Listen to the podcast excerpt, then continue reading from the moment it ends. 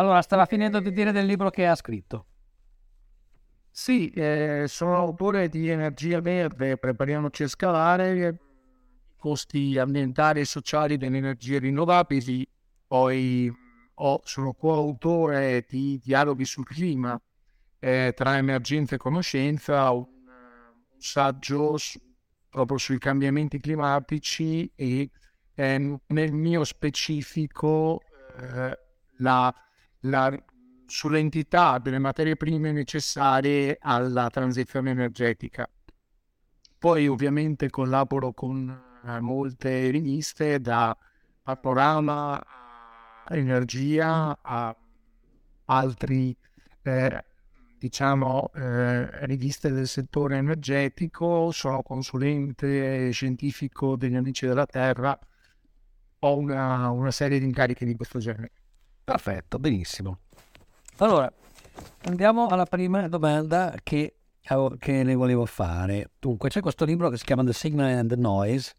In realtà poi continua eh, il titolo dicendo Why um, Most Prediction Fail but Some not, Don't, se non sbaglio, di Nate Silver, dove afferma che a un certo punto c'è tutto un capitolo dedicato alla, alla, alla, alla global warming. Lui l'ha scritto ancora quando c'era la sfida cosiddetta tra Armstrong e non mi ricordo come si chiamava l'altro scienziato che era negazionista, diciamo, no? E insomma ha, par- ha parlato della concentrazione, parlava, par- partiva parlando della concentrazione di CO2 nell'atmosfera e afferma che questa era pari a 315 parti per milioni nel 1959 e aveva raggiunto 390 nel 2011, probabilmente è l'ultimo anno di cui ha i dati.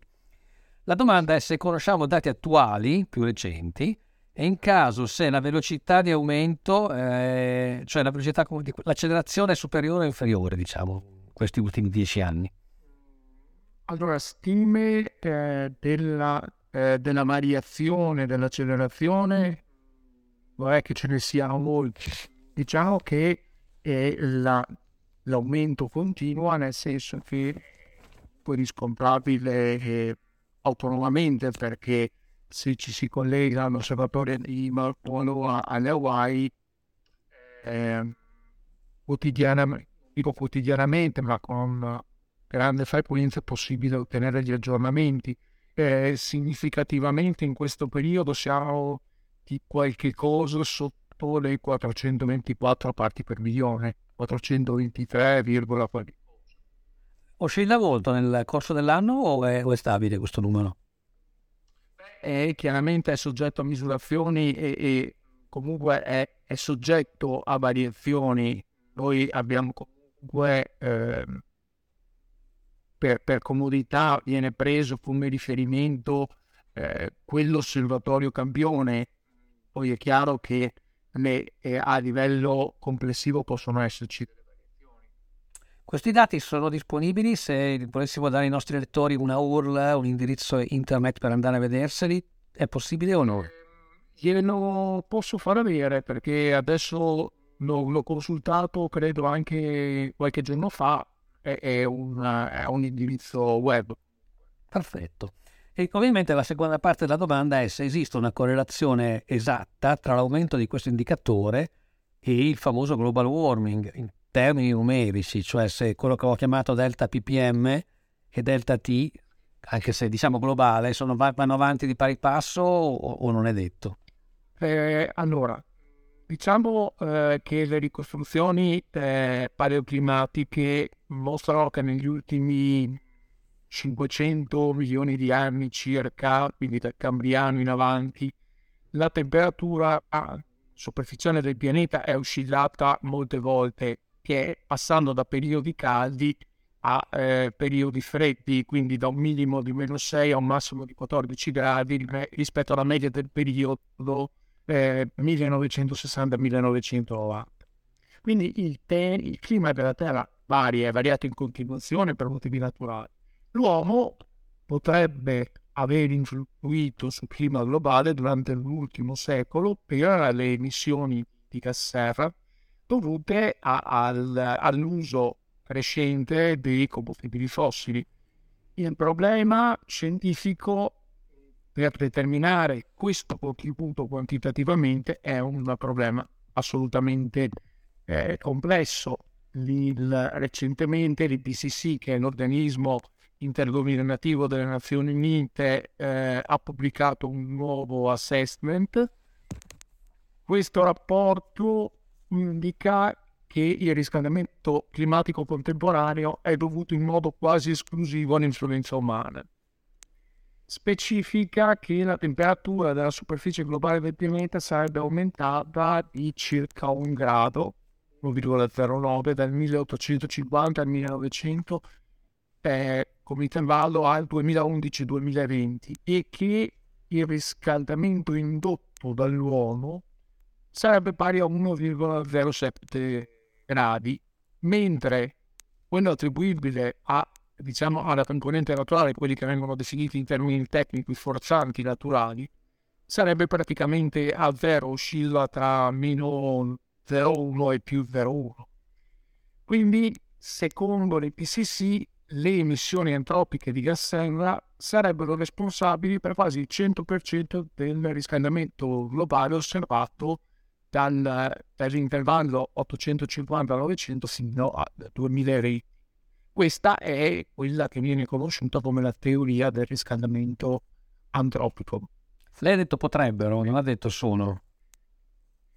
Io eh, dico eh, secondo l'IPCC perché come lei sa esistono molti scienziati, compresi Premo Nobel, che la pensano differentemente. Io qui le posso dare una mia opinione personale che in realtà finché noi parliamo per modelli climatici che comunque ritengono di descrivere il comportamento dell'universo eh, molto spesso eh, guardandolo da, da, una posizione che definirei infelice fino a quando si consegna la CO2 dovuta al alle attività antropiche, la responsabilità dei cambiamenti climatici, riusciamo anche a ignorare il contesto della nostra fragilità di fronte alla natura e, e lasciar prevalere il senso di onnipotenza che è insito in chi pensa di, che possiamo dominare la natura attraverso la tecnica. Io ritengo che potrebbe venirci in aiuto la consapevolezza di esserci spinti sulla strada sbagliata e riconoscere che c'è una dimensione dell'uomo che, che, probabilmente non può nemmeno essere travalicata. La teoria del climate change è un'opinione, un modello matematico che pretende di dimostrare che noi umani siamo in grado di condizionare l'effetto serra del pianeta o comunque siamo in grado di condizionare il pianeta. Io temo che qui pecchiamo un po' di presunzione, confondiamo la nostra abitudine di violentare l'ambiente eh, con eh, tutto quello che segue l'evoluzione industriale con l'alterazione permanente del clima. La natura, io ritengo, si rigeneri, abbia i suoi strumenti e lo fa con tempi che non sono comunque confrontabili con la finitezza umana. Ma ripeto, questa è una mia personale opinione. No, è molto interessante e magari da, non sono sicuro di averla compresa al 100%, però mi rifaccio una cosa che mi aveva molto colpito, che aveva detto un antico ormai, perché farà di vent'anni fa, amministratore della NASA, non so se era Goldin o quello dopo, ma insomma era stato uh, votato da, credo, Bush, padre forse addirittura, e a un certo punto aveva detto che non era affatto detto che questo, questo cambiamento climatico fosse dovuto agli uomini, poteva essere un fattore così de, della Terra, che, e addirittura poi aveva aggiunto che poi non è neanche detto che sia un male. Adesso non so se quello che avevi detto in parte correla con questo. Era stato criticato al punto da dover fare poi marcia indietro e dire no, non volevo dire quello, ma in realtà l'ha detto perché l'avevo letto l'articolo. Ecco, puoi spiegarmi magari ancora un attimino bene questo discorso del, del, del potere che riteniamo di avere fin troppo rispetto alla natura? Io, io credo che vogliamo attraverso descrivere attraverso dei modelli matematici un sistema dati che ha una complessità che tende all'infinito. Noi stiamo parlando di dati di un secolo, un secolo e mezzo, ricavati gli altri da sistemi più o meno certi o, o che garantiscono certe informazioni, ma noi della Terra di fatto conosciamo una frazione infinitesimale. E quindi eh, avere questa certezza granitica non voleva nemmeno oggi siamo arrivati al punto che eh, chi nega questo, cioè non tanto i cambiamenti climatici, perché come ho detto prima, la Terra cambia, evolve, eh, ha, ha, un suo continuo divenire, ma eh, il solo fatto di, di, di poter esercitare dei dubbi sulla reale influenza dell'uomo nel comportamento del, dell'effetto serra o comunque nel comportamento del pianeta, automaticamente si è bollati di eresia. Eh sì, è un problema che... Vado avanti, scusa. Questo eh, per quanto esistano moltissimi scienziati, ripeto, compresi dei premi Nobel, che la pensano differentemente, perché eh, penso che un approccio dubitativo comunque eh, consenta di valutare con più serenità tutte le opzioni. Eh, proprio per, eh, per, quello che dicevo prima, per quello che ne dicevo prima, guardare il comportamento dell'universo, guardandolo eh, dal punto della serratura, eh, si rischia di assegnare ai, ai cambiamenti climatici, alla responsabilità dei cambiamenti climatici, tanti effetti eh, che, che, invece dipendono semplicemente da, da una nostra abitudine, eh, da, quanto, da, quando l'uomo abita il pianeta, di avvelenarlo e, e, e, di violentarlo e pensare che questa possa aver provocato una alterazione permanente del clima. È una... penso che... Eh, sia certo che noi in molti casi abbiamo eh, violentato l'ambiente. Eh, non vorrei che il peccassimo della presunzione di saperne definire correttamente la verità. Giusto. E mi viene da pensare, mi sente sempre? Sì, sì. No, mi viene da chiederle una cosa, che anche questa non è nelle domande, spero che poi non andiamo troppo lunghi, ma comunque è una curiosità che ho da tanto tempo, perché la, c'è un certo modo di pensare che è che siamo colpevoli noi umani, occidentali soprattutto, perché eh, ci scaldiamo troppo le case, usiamo troppo le macchine, bla bla bla. Cioè, siamo colpevoli. Ma nessuno dice che il numero di persone sul pianeta è aumentato a dismisura in pochi anni, no? E allora io mi chiedo se non è proprio anche questo una componente, cioè siamo di più e oltretutto molte nazioni che erano povere, India, Cina, eccetera, stanno diventando ricche quindi stanno arrivando al nostro livello stesso di, di, di, di utilizzo delle, delle risorse. Eh, eh guardi, io eh, ho pubblicato di recente un articolo eh, per una rivista, Nuova Energia, che si intitola L'insostenibilità della crescita esponenziale nel sistema finito, che credo spieghi quello che, che lei poco fa si chiedeva, cioè noi abbiamo una crescita esponenziale che è quella della popolazione che eh, è arrivata recentemente a, a 8 miliardi eh, ma che abbiamo già previsto diventare 9 miliardi eh, in mezzo entro il 2050 e abbiamo in compenso delle risorse naturali che sono finite. Finite nel senso che hanno una loro dimensione e la cui relazione fra il loro approvvigionamento e il nostro consumo si sta sempre più deteriorando. Eh, ne faccio un, un paragone che, che, uso frequentemente, ma che serve forse a capire eh, che cosa intendo. Noi occidentali, un cittadino europeo, un cittadino americano, quando nasce, ha un stock pro capite di rame. Perché? Perché il rame serve a costruire tutte le infrastrutture che ci circondano, d'accordo? E se lei consum- considera che noi abbiamo un consumo di, di, questo, di questo metallo che viene normalmente anche chiamato dottor copper proprio perché è legato, è correlato alla crescita della popolazione alla crescita del PIL, al loro andamento, diciamo. Bene, se lei va a vedere il consumo che abbiamo noi occidentali, questo metallo, che è mediamente di 10 kg all'anno pro capite, e va a vedere quello di una Cina o di un'India, meglio ancora, beh, vedrà che un indiano a stento arriva a un chilo e mezzo. Non parliamo dell'Africa. Ora, se noi dobbiamo pensare che domani tutta questa parte del pianeta avrà le stesse infrastrutture che abbiamo noi, beh, abbiamo un bel problema. C'è un problema che non ha una soluzione detta numericamente. No, poi non si può dire perché andate moltiplicate, non si può dire di no. Si può dire perché è già stato dimostrato anche da molti, da moltissimi report eh, in questi, in questi ultimi mesi, è un fatto nuovo. Uh, esistono delle risorse, eh, delle riserve dimostrate, esiste una provvisionale consumo, è evidente l'insostenibilità dimostrata nei numeri. Ottimo, allora andiamo... Preferiamo, preferiamo non vederla in questo frangente ma la crisi del rame è lì che ci aspetta già nella seconda parte di questo decennio.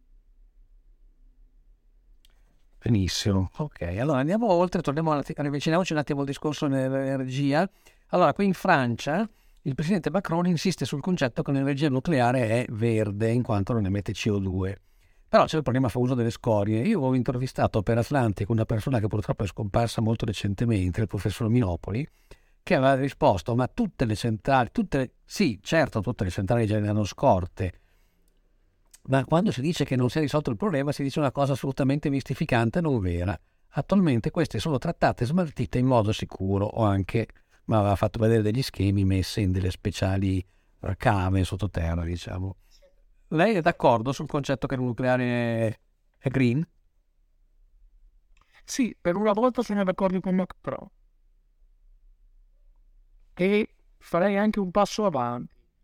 Eh, io sul, in merito alla gestione delle scorie delle centrali nucleari eh, sono d'accordo con Minopoli che lo smaltimento sia e possa essere gestito con la necessaria sicurezza, però farei anche un passo un po' più avanti e mi chiederei perché non si parla della gestione dei rifiuti radioattivi delle terre rare. Ora, eh, io non so se lei sa esattamente che cosa sono i magneti permanenti e come vengono prodotti. I magneti permanenti permeano ogni device che ci circonda, anche quello con cui stiamo parlando, eh, le auto elettriche, se non ci sono i magneti permanenti non girano le ruote della Tesla, le turbine eoliche in larga parte, soprattutto quelle offshore, dipendono dai magneti permanenti. Il problema dei magneti permanenti è che vengono estratti da, prevalentemente da un minerale che si chiama monazite. All'interno della monazite purtroppo c'è anche il torio e l'uranio e uno dei grossi problemi che ha devastato interi ecosistemi è proprio lo smaltimento dei radionuclidi se, a, a, in conseguenza della raffinazione di queste terre rare. Come mai nessuno si preoccupa quando vediamo un'auto elettrica, una turbina o qualunque, qualunque magnete permanente di dire caspita, ma quello lì ah, e dove sono finite le scorie radioattive e quindi gli elementi radioattivi de, della, della sua estrazione? Cioè è una, è una, cosa che si crea quando si, si, si costruisce, diciamo, la, la, la, il motore, se vogliamo, oppure quando si deve... Nell'estrazione, nelle, le materie prime con cui il, i, I, magneti permanenti vengono realizzati prevalentemente con il neodimio, sono detti neodimio ferroboro e due di questi elementi, il neodimio e il prasilodimio, sono due elementi delle terre rare. Queste terre rare sono all'interno dei, di un minerale che si chiama molavite, fra i quali, fra i quali cosi, c'è anche torio in proporzioni significative e uranio un po' meno. Allora, io, visto che abbiamo tutta questa preoccupazione per le scorie del nostro paese, com'è che non ci preoccupiamo se ci vediamo circondati, consideri che l'Europa importa, non vorrei dire una sciocchezza, ma credo 20.000 tonnellate all'anno di magneti permanenti e una bella fetta arriva anche in Italia. Mi verrebbe da dire perché nessuno, nessuno capisce di cosa si sta parlando, per dire una battuta. No, si preferisce non capire, è diverso. Abbiamo preferito spostare i costi sociali e ambientali lontano dal cuore, lontano dai occhi. È una, una scelta estremamente conveniente. Se vuole le racconto una storiella, ma non vorrei farle perdere tempo, che riguarda la, la Russia, il, la guerra fredda, la monarchite, la Cina e il giro che dai tempi della guerra fredda per fare le armi atomiche, poi le terre rare passano per la Cina e tornano in Europa come eh, dispositivi green. Eh, certo, è un bel giro. Certo, certo. Ma no, così mi chiedo adesso, appunto, poi andiamo avanti, ma insomma mi chiedo se veramente i politici capiscano, sta, non per, non per sfiduciare i politici, ma perché cioè, ehm, sono materie complesse, si sono lette poco, quindi bah, non è detto che, che vogliano, almeno mi sembra, eh, che vogliano nascondere. Io, io sono un ingegnere minerario che delle volte mi piace descriverci come gli ultimi, gli ultimi dei moicani. La facoltà di ingegneria mineraria è stata chiusa decenni fa nel nostro paese perché giustamente pensavamo che era meglio farli stare da altre parti i minerari da fare inquinare e, e, e devastare il paese per creare tali quando se ne potevano trovare più a posti inferiori in altre parti del mondo. Eh, però oggi si sono trovate in questa, in questa complessa equazione dove la sicurezza energetica fa anche parte della sicurezza delle materie prime, perché se tu domani non hai accesso alle materie prime, non hai mai accesso alla sicurezza energetica e hanno scoperto che senza il gas russo o il petrolio eh, dell'arabo e affidandoci ad altre tecnologie, queste tecnologie purtroppo nel frattempo c'è qualcuno che si è assicurato il, il, controllo di buona parte di queste materie prime, ma soprattutto della raffinazione di queste materie prime. E sappiamo tutti chi è diciamolo. Ah, beh, vaccina, assolutamente, ma guardi, io due anni fa ho scritto uh, uh, un report, eh, 60 pagine, che è stato presentato dall'attuale eh, ministro Urso alla Sala Massilia, in cui in queste 70 pagine spiegavo assieme a un giornalista, eh, Salvatori, e, ehm, qual era il controllo della Cina su queste materie prime. Oggi si fa un gran parlare della filiera dei pannelli solari in mano alla Cina. I grafici che lei vede girare oggi erano quelli che avevo inserito due anni fa in quella pubblicazione. Cioè, non ci sono segreti, e, salvo per chi non vuole vederli. È tutto la luce del sole, mica bella. Certo. Ma già da tempo. Sì, sì, sì, sì, Si spera che un po' il Covid e tutto quello che è successo faccia capire che è meglio staccarsi un po'. Macron l'ha capito, eh. sta facendo di tutto. Poi qua. Eh, la, la, Francia eh, dispone quello che noi abbiamo scelto di non avere 30 anni fa. Io 30 anni fa ero un giovane ingegnere in Enea. La mia tesi fu fatta all'Enea Brasimone quindi qualcosa sì. ricordo di quel tempo. Ok, allora vediamo un attimo come dicevamo i pannelli solari. Nel suo interessante intervento su Radio Radicale, che ho sentito l'altro giorno, me l'ha, me l'ha indicato il direttore Punzi di Atlantico, lei racconta come la produzione dei pannelli ha un impatto agenda, ambientale essa stessa. In particolare a un certo punto ha parlato del vetro, ha detto che per ogni... Dunque, vediamo un attimo. 0,68 kg di CO2 equivalente immessi in atmosfera per ogni chilogrammo di vetro prodotto. Allora, la, la, ho qua due domande. La prima, un po' semplice, se il vetro è l'unica parte critica o ho sentito io solo un pezzo di quello che spiegava e ci sono tante altre componenti in questi pannelli che contribuiscono. Allora, guardi, quello del vetro era un esempio che io eh, ho portato, peraltro in una ricerca mia, eh, di, un altro, di un altro ricercatore, che ho portato per far vedere come eh, le stesse pubblicazioni che oggi vengono prese per descrivere il ciclo di vita di un prodotto entrino palesemente in contraddizione tra loro.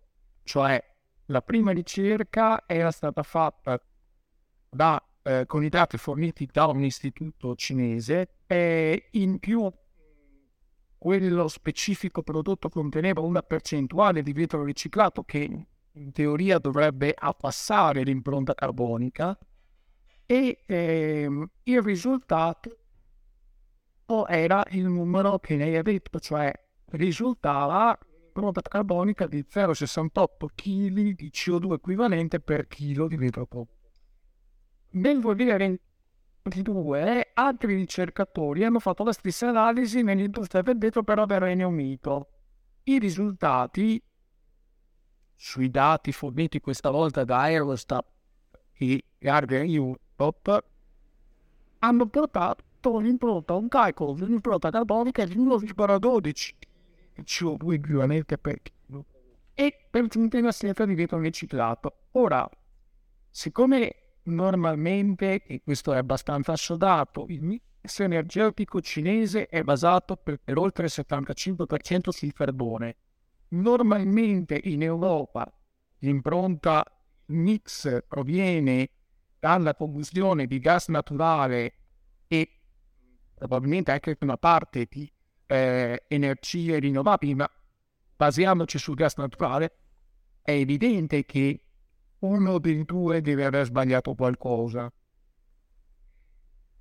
E, ma vede, il problema se, se si scende più nel dettaglio, diventa macroscopico. E la macroscopicità di questa cosa ce la dà la stessa INEA, quindi non serve andare a cercare organismi particolari, cioè proprio prendiamo i sensori della transizione energetica. La INEA, in una, nel suo report eh, quello sul ruolo dei minerali critici nella transizione energetica del 2021, fa un esempio molto chiaro, a parte che veramente mette due grafici che fanno capire che come si manipolano bene i dati, poi se vuole li faccio vedere. Eh, però la stessa idea dice, guardate che per esempio il nickel, se, voi, se voi lo prendete da depositi di un certo tipo di mineralizzazione, quindi come quelli per esempio che ci sono a Norilsk in Russia, per dirle un esempio, si chiamano depositi di solfuri, la sua impronta carbonica è di 10 kg di CO2 equivalente per chilo di nickel. Però attenzione che se, quel, se il nickel voi lo estraete dalle lateriti in Indonesia, la sua impronta carbonica potrebbe essere fino a 7 volte superiore, cioè a 60 kg di CO2 equivalente per chilo. E poi gli dirò che anche questo è un termine benevolo perché ci sono altri analisti che parlano abbondantemente di Non mi sono il problema, vuol dire che c'è un rapporto di 1 a 6. Ora, quando lei fa la sua analisi del ciclo di vita, lei dovrebbe dire dove, da dove proviene la sua materia prima, e le dirò di più, dovrebbe avere anche una fotografia esatta del momento e delle condizioni con cui questa materia prima viene estratta, perché l'estrazione di una materia prima ha una dipendenza esponenziale con la quantità di minerale contenuto all'interno della roccia. Mi spiego meglio. Se lei ha 3% di nickel all'interno della sua roccia ha bisogno di una certa energia per estrarlo. Se lei ha l'1% di nickel all'interno della sua roccia ha bisogno di molta più energia per estrarlo e l'energia tende all'infinito via via che questa quantità di minerale diminuisce. Per cui oggi dire ho questa impronta carbonica per questo metallo per questa è una, un'impresa che veramente è al di là delle possibilità offerte perché uno bisognerebbe avere i dati forniti dalla compagnia mineraria stessa che è dato che i loro medi i prendi quelli se stanno bene se no pedali quindi fare degli attacchi in questo senso vuol dire veramente dare dei numeri per, eh, per voler dire una cifra, ma una cifra che, come le ho dimostrato, è ampiamente, può essere ampiamente diversa dal, in un caso o nell'altro. Chiaro, chiaro, chiarissimo.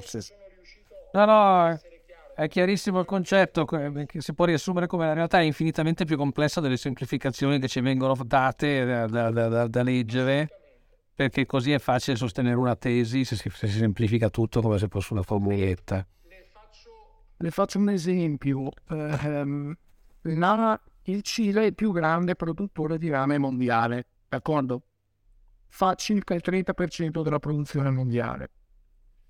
Se lei va a vedere i dati della Coquilco, che è una compagnia, una sorta di agenzia cilena del, dell'industria del rame, è una controllata dallo Stato che comunque cosa fa? Macina i dati dell'industria per dare una serie di informazioni anche agli investitori. Vedrà che la stessa eh, Coquilco nel consumo di acqua per produrre una tonnellata di rame, gli dice che il valore medio sono 100 metri cubi. Ma gli dice che ci sono miniere che glielo producono con 70 e miniere che glielo producono con 350. Ora, qual è il mio? Giusto. È, è questo il vero e concreto dubbio di tutta questa cosa. Giusto. Finché non abbiamo qualcosa di unificato standardizzato finché non c'è un'agenzia. Io tempo fa feci anche delle contestazioni quando qualcuno, tipo le compagnie, le, le case automobilistiche, dissero che la provenienza dei loro metalli critici veniva certificata dalla blockchain. Scrissi un lunghissimo articolo dove spiegavo che la blockchain può migliorare le funzioni della catena di distribuzione della supply chain, ma non può migliorare le intenzioni umane.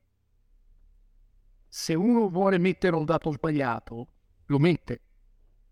Cioè, questo è il concetto di fondo. Noi abbiamo, nell'articolo che lei ha citato, facevo un esempio molto, molto semplice.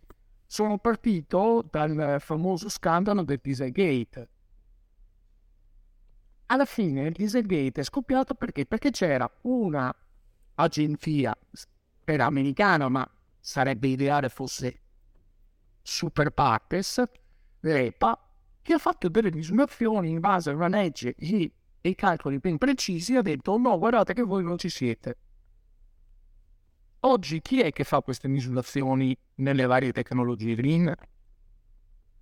Tu spendiamo per buono tutto quello che ci viene questo è un tema molto interessante, si rifà anche al discorso dei certificati di cui abbiamo parlato in un articolo, che magari riprenderemo. Allora, volevo farne le ultime due domande.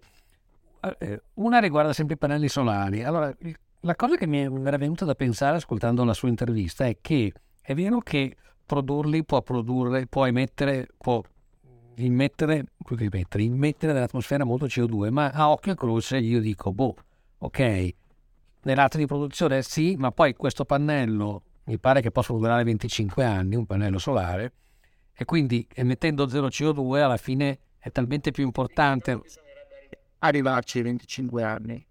Ecco sì, questo, questo effettivamente è un punto... Diamo tutto per scontato. Io non sono mai stato abituato ad avere niente per scontato. Cosa vuole? Sarà forse la, la, la, il, la deformazione professionale, ma avevano detto Sanfred questo dura 30 anni o oh, hai dei dati no no infatti adesso io ne ho preso per curiosità uno su Amazon ne ho messo la 1 nella mail che è una cosa casalinga e lì c'è scritto chiaramente mi faceva ridere che quindi produce mi pare 7200 kWh all'anno ho detto, ma non chiedono, non chiedono neanche dove lo metti, se a Milano o in Sicilia, no, così lo sanno per certo. Da fare. Quella, quelle sono le, tutte le certezze di cui dispone l'economia verde. Ecco, però forse possiamo dirlo così a occhio, magari anche eh, elicottero, no? senza andare nei dettagli. Cioè, io non so se ho fatto il conto giusto, ma con 1800 watt peak, quindi quando c'è il sole che lo colpisce, eccetera, a Milano, mettendoci dentro i dati di GIS, mi venivano fuori 2280 kWh all'anno di produzione. Ho chiesto anche se è giusto o no, perché ho fatto il conto in base alle mie conoscenze, ma diciamo, anche se prescindendo dal numero, a così, a intuito, è così importante il CO2 che mettiamo per produrre questo pannello rispetto alla quanto ne risparmiamo nella sua durata di vita? Eh, sì, perché l'energia solare, e qui dovremmo entrare nel concetto di densità energetica, cioè eh, purtroppo eh, le energie rinnovabili sono energie la cui densità è molto limitata. Eh, nel caso del, del solare abbiamo l'intermittenza giorno-notte e in più abbiamo la dipendenza dalle condizioni atmosferiche. E chiaramente questo eh, rende imperscrutabile il fenomeno del loro rendimento. E dall'altro canto, cioè quello di sapere qual è il loro effettivo consumo, ricadiamo in quello che ho detto prima, cioè noi non abbiamo un, un ciclo di vita certificato che mi dica che per produrre quel pannello sono stati necessari tot, tot energia per poterlo produrre perché poi automaticamente si arriva anche al calcolo delle emissioni. E è questo il grande vulnus di tutta questa questione. Eh, così come per esempio il... Poi non vorrei entrare in temi troppo complicati, l'energia, il fattore ROA, cioè l'energia che viene restituita sulla base di quella che io ho speso per poter costruire quell'elemento, quel, quella specifica tecnologia, è un altro dei, dei grandi dibattiti su cui verte eh, e si aprono e sono continue le polemiche in questo senso, proprio perché non esistono dati certi sull'effettivo consumo numerico della produzione dalla materia prima in avanti. E quindi fare questo tipo di analisi, è, ed è un po' il senso di, di, dell'articolo che, che lei citava, è proprio il limite, secondo me, di tutto questo. Vale questo, ma vale lo stesso ragionamento per le batterie delle auto elettriche. Eh? Si va di bene, non, non cambia nulla. Eh, non so se lei se lo ricorda, due anni fa, anche meno, la Polestar fece una sua, rese pubblica una sua ricerca eh, del ciclo di vita dell'intera Polestar. Arrivata la batteria, che di fatto era l'unica cosa che, che pesava nell'intero quadro, inserì un numero dicendo che quel numero era stato fornito dal produttore della batteria. Non giustificò nulla, non produsse nessuna dato, nessuna informazione, nessun criterio, niente. Lo scrisse lì. E io sono abbastanza convinto che manco quello che ha fatto la batteria, che potrebbe essere Caterpillar, aveva coscienza effettiva del valore di quel dato. E questo è, è il problema e purtroppo si riverbera in tutte le considerazioni che facciamo. Se non si esce da questo eh, circolo eh, continueremo a, a discutere. Oggi hanno cercato di bypassare tutto questo discorso facendo un bel salto e dicendo ah tu non dici quello che diciamo noi quindi sei un negazionista quindi ti va bene l'ambiente e tutto quello che sentiamo eh, quotidianamente cioè hanno dato per accertato fatti che sono tutti da dimostrare. È solo una fase di studi eh, che, che in realtà non dovrebbero essere demandati a degli studi questa analisi, ma dovrebbe essere demandata, come ho detto prima, a un'agenzia, qualcuno che effettivamente analizzi e certifichi quello che eh, è il risultato della, del ciclo di vita di quello specifico oggetto, di quella specifica batteria, di quel specifico pannello. Scelga lei quello che le piace di più. Sì, infatti qua si interseca il discorso del quello che lei ha detto del negazionismo che adesso faccio, dico un aneddoto, poi faccio l'ultima domanda. Ieri hanno accettato l'annuncio di Google di tutta la loro strategia dell'intelligenza artificiale. Hanno insistito moltissimo su uh, la essere consap- non consapevoli, la parola che hanno usato, comunque insomma essere uh, contro le fake news, diciamo. E quello che fa paura in questi sistemi di intelligenza artificiale è che siccome sono stati trainati con reinforcement learning fatto da persone che hanno questa testa semplificata, per così dire, risulta impossibile fare domande che mettano in dubbio le certezze rock solid su eh, appunto su queste questioni perché il sistema si rifiuta assolutamente oppure lo, lo bolla e questo è ancora peggio lo bolla come fake news e lo cancella è una cosa, te- una cosa terribile che veramente fortunatamente Twitter almeno ma guardi che eh, il negazionismo delle risorse è un problema trasversale.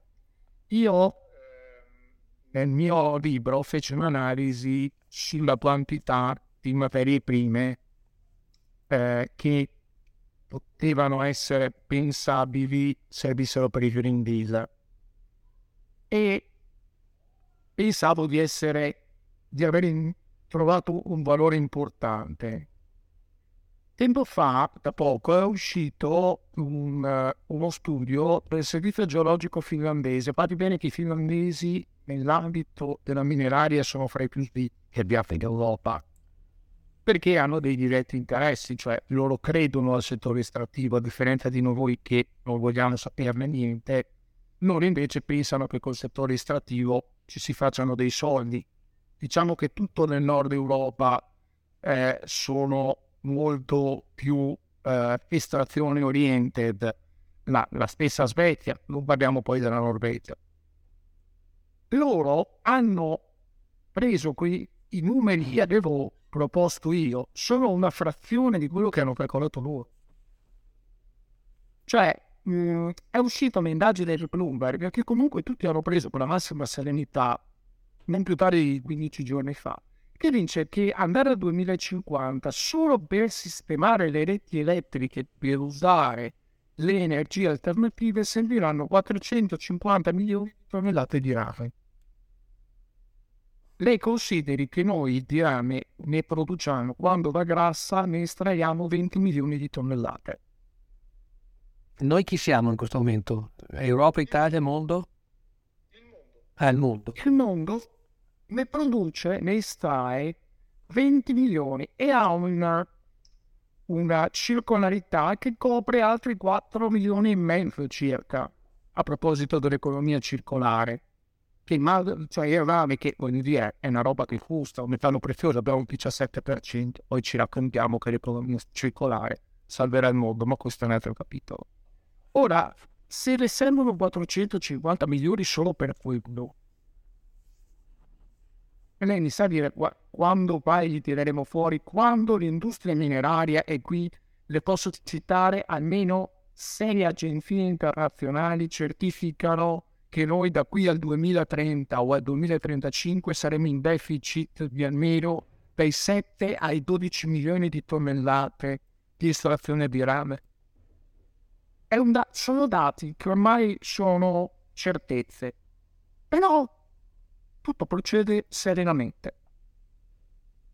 La, la, soluzione, sa qual è? Che la transizione la facciamo noi, il resto del pianeta non fa niente. Eh, quest'ultima frase non l'ho capita, sinceramente. La, la transizione la facciamo noi, cioè? La transizione energetica la farà l'Occidente, noi ci riempiremo di pannelli, di pale, di auto elettriche, il resto del pianeta continuerà per il suo incedere normale e quindi la CO2 continuerà a salire tranquillamente. Sì, questo è... E... Pensa concretamente che ci sia di un miliardo e 400 milioni di, di, di italiani ci sia qualcuno che concretamente sente il problema di riempire il, il suo paese di pane, per meglio di tutto il resto. Prima devono campare. Certo. E questo vale per l'Africa, vale per più della metà del pianeta. Cioè, questa è la follia, che qui parliamo di cose che non ha senso. Poi no, noi guardiamo il nostro orticello, guardiamoci voi. Certo. Se ne pre- cioè, non è che questo sia un posto dove possiamo dire, ah no, guarda adesso noi chiudiamo i nostri confini e la CO2 noi non l'abbiamo più. Questo è un condominio. Giustissimo. Allora, eh, questa cosa la metteremo in ottimo rilievo perché è essenziale dirlo. Allora, l'ultima seconda domanda è questa. Come è messa secondo lei l'Italia come mix energetico? Allora, le, faccio una premessa che, che se si guarda l'applicazione di Terna si vede che abbiamo moltissima generazione eh, verde, no? Però ho sentito su un podcast di, dell'Economist che si chiama Babbage eh, una cosa che non sapevo, e cioè che tutta questa generazione eh, che di fatto è corrente continua rischia a volte di mettere in crisi la grid perché non... eh, esa- eh, mm, se ci sono dei, dei picchi o delle richieste eccessive o più basse del solito, tende a sbilanciare la- i famosi 50 Hz e quindi hanno un effetto negativo che rischia di fare addirittura peggio. Quindi sem- sembrava quasi che è vero che in futuro hanno detto che ci sono delle tecnologie per bilanciare la rete basate su chip e non più su questi grossi alternatori, però a oggi sembra che sia quasi rischioso avere così tanto eh, energia eolica e eh, insomma que- quelle che non sono costanti, e solare. Che, che ne dice? Io su questo tema ho scritto poco tempo fa, adesso sto cercandolo, se lo trovo glielo dico. Eh, veramente ne ho scritto più di uno perché a me piacciono molto le politiche tedesche e allora mi offrono sempre infiniti spunti per, per, per dilettarmi su queste analisi. Allora, la, la rete elettrica tedesca si sta eh, strutturalmente staccando gli impianti eh, eolici quando producono troppo. Perché? Perché l'energia viene prodotta al nord, nel mare del nord, e non hanno le linee per trasferirla al sud. E eh, quello che è comico è che APEC sta da un lato dicendo ai tedeschi guardate che voi dovete comprarvi le auto elettriche, dovete montare le pompe di calore entro il 2030, eccetera. Dall'altra parte sta dicendo alle utility, ma io adesso preparo una legge per cui voi quando avete bisogno potete staccare la corrente alle utenze più onerose che sono per l'appunto quelle delle auto elettriche, eccetera. I tedeschi sono messi così. eh.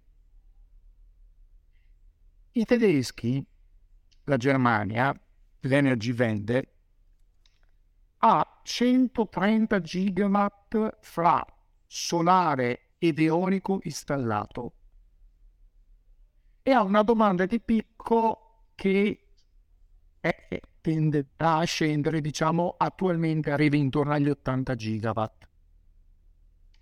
Se lei va a vedere, guardi, lo può vedere lei stesso, va nel sito del Fraunhofer Institute e si guarda i dati minuto per minuto, ci sono periodi d'inverno dove questi 130 gigawatt non coprono il 7-8% della domanda. Questa sarebbe quello che ci aspetta? Cioè, scusi, sta dicendo che la produzione che ha la Germania non è sufficiente alla richie- alla- a tutta la potenza che viene richiesta dal- dall'insieme dell'utenza, giusto? Sto dicendo che la potenza rinnovabile Sì. dei tedeschi non serve, non è sufficiente a coprire, stiamo parlando di una potenza che è una volta e mezza la domanda. Quindi uno, se noi quella potenza fosse invece che in energie rinnovabili fosse in centrali nucleari, sarebbe sovrabbondante. Infinitamente sovrabbondante. Beh, con quella non ci coprono l'8% nei periodi più infelici dell'inverno. Questo è quello a cui noi andiamo. Guardi che hanno uno dei miei articoli, ma se vuole gliene giro, eh, sono arrivati a dimostrare che eh, non conviene girare con le auto elettriche quando la ricarica viene fatta con l'energia prodotta dal carbone, perché inquinano di più di quelle normali. Certo. Io, le, scusi, devo chiedere un chiarimento però sulla frase prima perché non mi è chiarissima. Allora, parto dall'Italia. Se si guarda l'applicazione della Terna si vede che c'è sempre un deficit. In qualunque momento della giornata, in qualunque giorno c'è qualcosa che dobbiamo prendere dall'estero. Ok? Certo. Allora, io mi, mi pare di capire che lei ha detto che la Germania non è in questa situazione, ha un surplus di produzione, è giusto? No, no, no, ha un surplus di potenza, è diverso. La potenza non vuol dire produzione. Se non tira vento, lei può avere 10, 100, 1000, 10.000 pale eoliche, tutte stanno ferme.